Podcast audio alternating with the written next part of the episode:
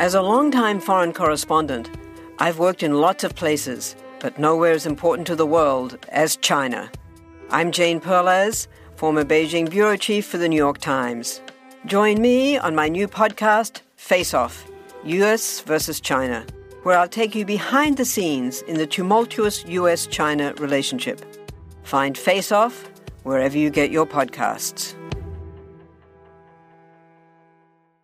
Want to learn how you can make smarter decisions with your money? Well, I've got the podcast for you. I'm Sean Pyles, and I host NerdWallet's Smart Money Podcast. Our show features our team of nerds, personal finance experts in credit cards, banking, investing, and more.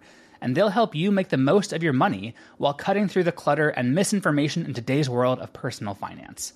You'll get clarity on strategies to help you build your wealth, invest wisely, shop for financial products, and plan for major life events. Listen to NerdWallet's Smart Money Podcast wherever you get your podcasts. This is Taiwan, or officially the Republic of China, a country in East Asia, which, if you can't tell by how delicate I'm being with these titles, is consistently under a bit of a, let's call it scrutiny. The Republic of China primarily occupies this island here, but it officially lays claim to all of this area, which of course makes the People's Republic of China very angry. To make matters worse, the People's Republic of China, headquartered in Beijing, the China that you and I would normally think of when we think of China, lays claim to this island as well. So, the whole thing's a bit contentious. So contentious, in fact, that any country that is doing business with the People's Republic of China, you know, China China, has to officially declare that they recognize the island of Taiwan as the sovereign territory of the People's Republic of China. While this is all very confusing, the fallout is that the nation of Taiwan is only officially recognized by a tiny selection of countries from around the world. These countries include economic superpowers like Guatemala, Haiti, the Marshall Islands, and Vatican City, collectively accounting for around 50 million people and covering a tiny portion of worldwide trade. So, it's not exactly like they have brought their A team there either. In fact, about two thirds of the people that officially recognise Taiwan as a nation are the citizens of Taiwan. There are some sovereignty claims in outback Australia that have been more widely recognised than this nation of 23 million. This isn't just something that is brought up to poke fun at the country or to dazzle viewers with intriguing factoids either. This whole situation has some very serious political, social, and of course, economic consequences. On one hand, the nation is consistently living under at least the passive threat of being invaded by one of the world's most powerful militaries, but even more mundane realities become an issue. Things like trade deals, raising finance on international markets, or even setting up international business operations is very difficult in a nation that almost every other nation in the world swears does not exist. But have we seen this all before? Nations that are born out of political separation, live with hostilities from world superpowers, scare off international businesses, and fail to even raise capital can only really go one way, right? Well, maybe not. Despite all of these substantial hurdles, Taiwan powers on. It has a GDP per capita of $25,000 and an average net worth per citizen of $142,733. Those are per capita GDP figures that are only beaten out by Japan and South Korea in the region, and average net worth figures that are only beaten out by a very select group of the wealthiest, most developed nations on the planet. So, what is going on here? Why are countries so quick to dismiss Taiwan as not a real nation? What issues does this cause in an increasingly globalized world? How is it that Taiwan has been so prosperous besides this? And of course, once we have finished going over all the nation's quirks and features, we have to give it an EE score. So before we get into exploring this very particular country, nation, island, mm, place, we must first understand why there is all this confusion about what this actually is. If you ask the average person on the street what Taiwan is, they are likely to say, well, it's a country. And in many ways, that recognition is the only thing that really makes a country a country, rather than a madman planting a flag in their cattle ranch. But if this seems so simple to an average person, why has this place been shunned by the world? Well, as with everything, it comes down to history and politics. The Republic of China, the one that is now the government of Taiwan, was formed in 1912 after the revolution that saw the end of the imperial rule in China. At this time, the island of Taiwan was actually still a territory of Japan. Now, 1912 was not a great time to start a new government because in just three short decades following its formation, the country went into warlording chaos, which started a civil war, which was only truly brought to an end when Japan invaded mainland China. Once that common enemy was dealt with, it was straight back to civil war between the Republic of China and the Chinese Communist Party. They fought back and forth for four years, and eventually the government representing the Republic of China was facing almost certain defeat. So they did what anybody else would do they packed up all of their gold and currency reserves, loaded them onto ships, and sailed away to find some tropical island in the Pacific. Taiwan, which had been handed over to China after the Japanese defeat in World War II, did nicely for that. A temporary capital was established in Taipei to serve as a wartime base of operations for the nation, and then basically nothing ended up happening.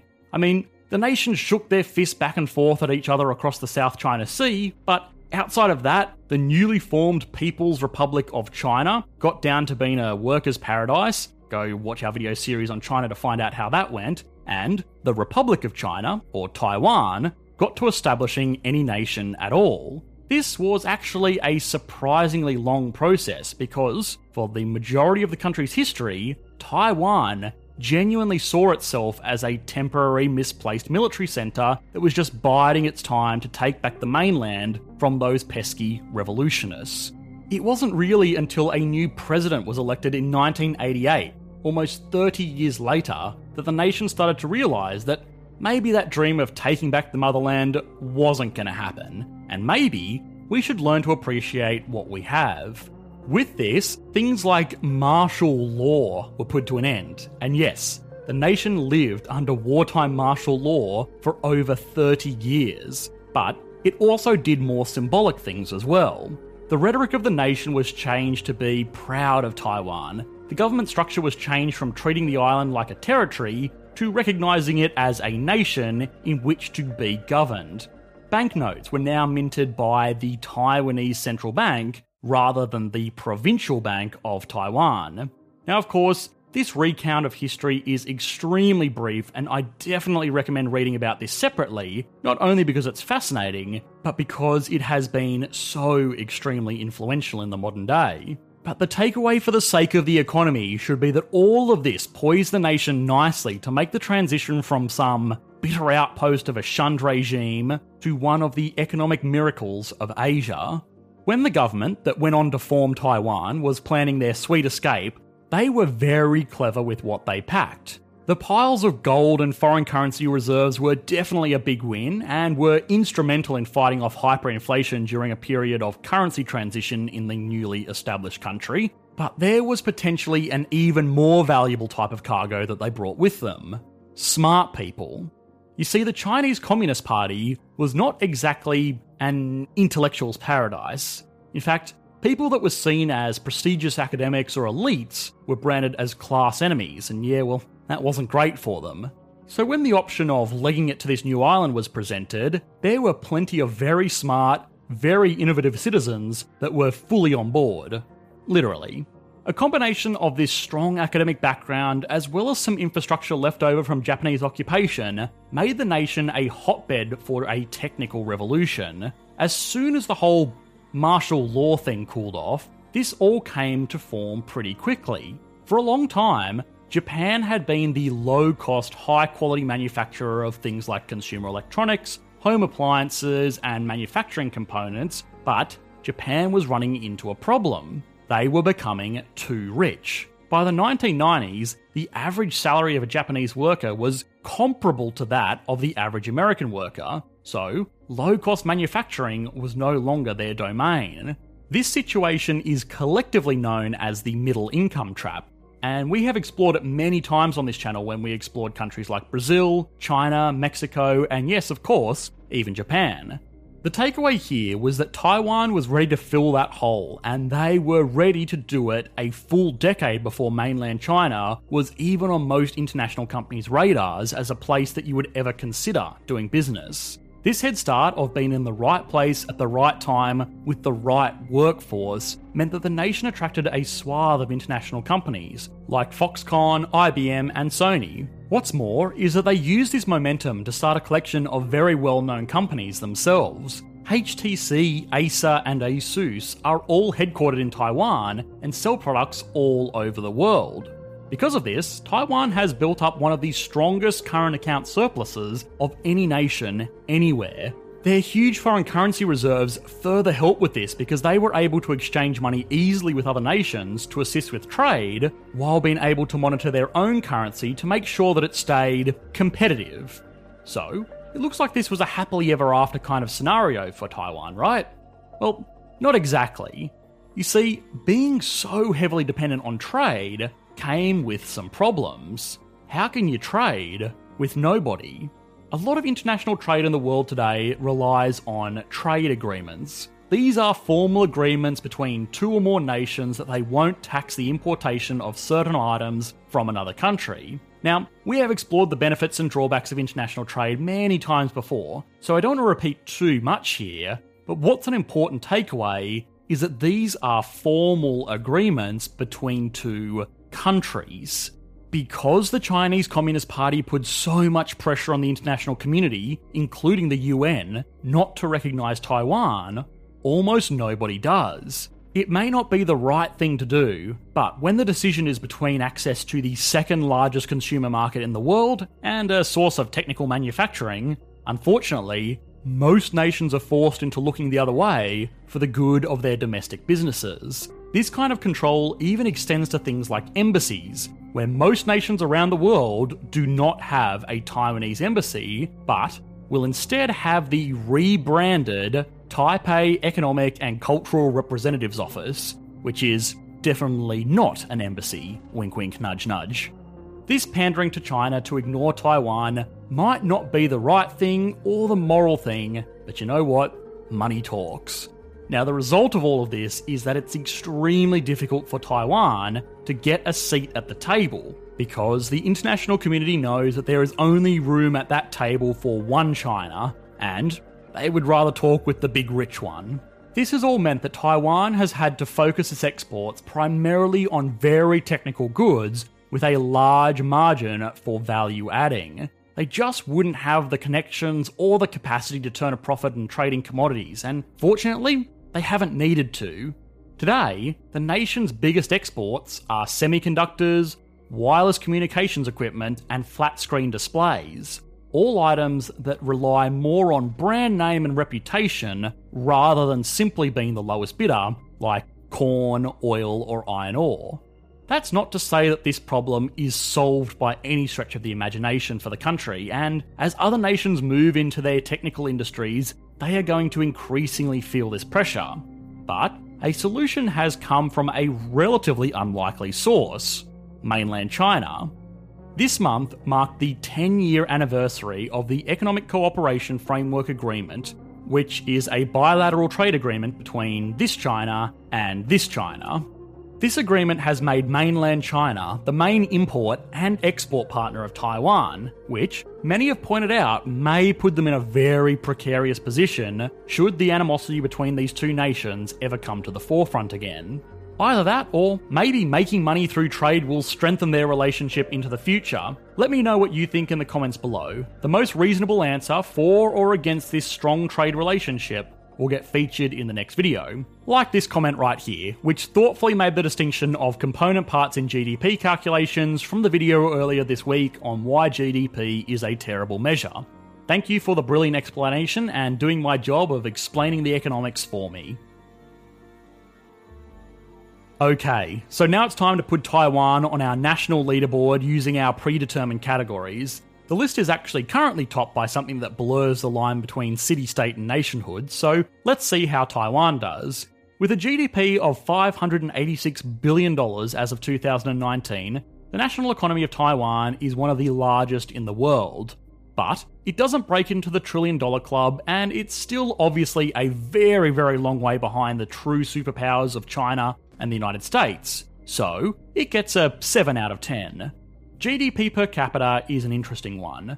The figure is just under $25,000 per year, but the average citizen's net worth is exceedingly high, even by developed nation standards. Either way, GDP per capita is the metric, so I have to give it a 7 out of 10. Stability and confidence, well, this one is quite difficult to say the least. The nation has been free from a lot of the political instability and hostilities that probably would have plagued any other nation in this position, but a lack of a seat on the UN and a very powerful historic rival at its doorstep means it can only get a 4 out of 10. Growth. The economy has doubled in the past two decades with an average annual growth rate of over 4%. It is certainly slowing from its industrial transition period, but it's still very, very strong. It gets an 8 out of 10. Finally, industry. A strong balance of trade surplus fueled by very technically proficient industries that are fueling the information age mean that this nation has done very well for itself. Its very well educated population means that these industries should continue to thrive despite hostilities, and the nation gets a 10 out of 10. Altogether, the country gets an average score of 7.2 out of 10. A very impressive score that puts it in equal second place with France.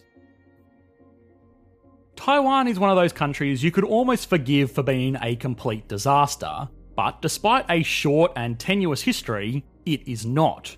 Sure, it's had some wins along the way, and yes, it has been in the right place at the right time, but it was able to capitalise on this in a way that not many other nations would have. So, if there is a takeaway from the vivid economic history of this nation, it's that sure, Natural resources, trade wealth, or even a friendly spot in the world can be very helpful for building a prosperous economy, but the greatest resource a country can have is its collection of smart and technically proficient people to make the most of whatever opportunities they are given, no matter what the situation. The world is constantly changing and transforming. Cut through some of the noise with What's New with Wired, a podcast that goes in depth on the latest news and technology and culture. Their award winning journalism will help you make sense of what's happening in the world. Listen to What's New with Wired wherever you get your podcasts. That's What's New with Wired wherever you get your podcasts.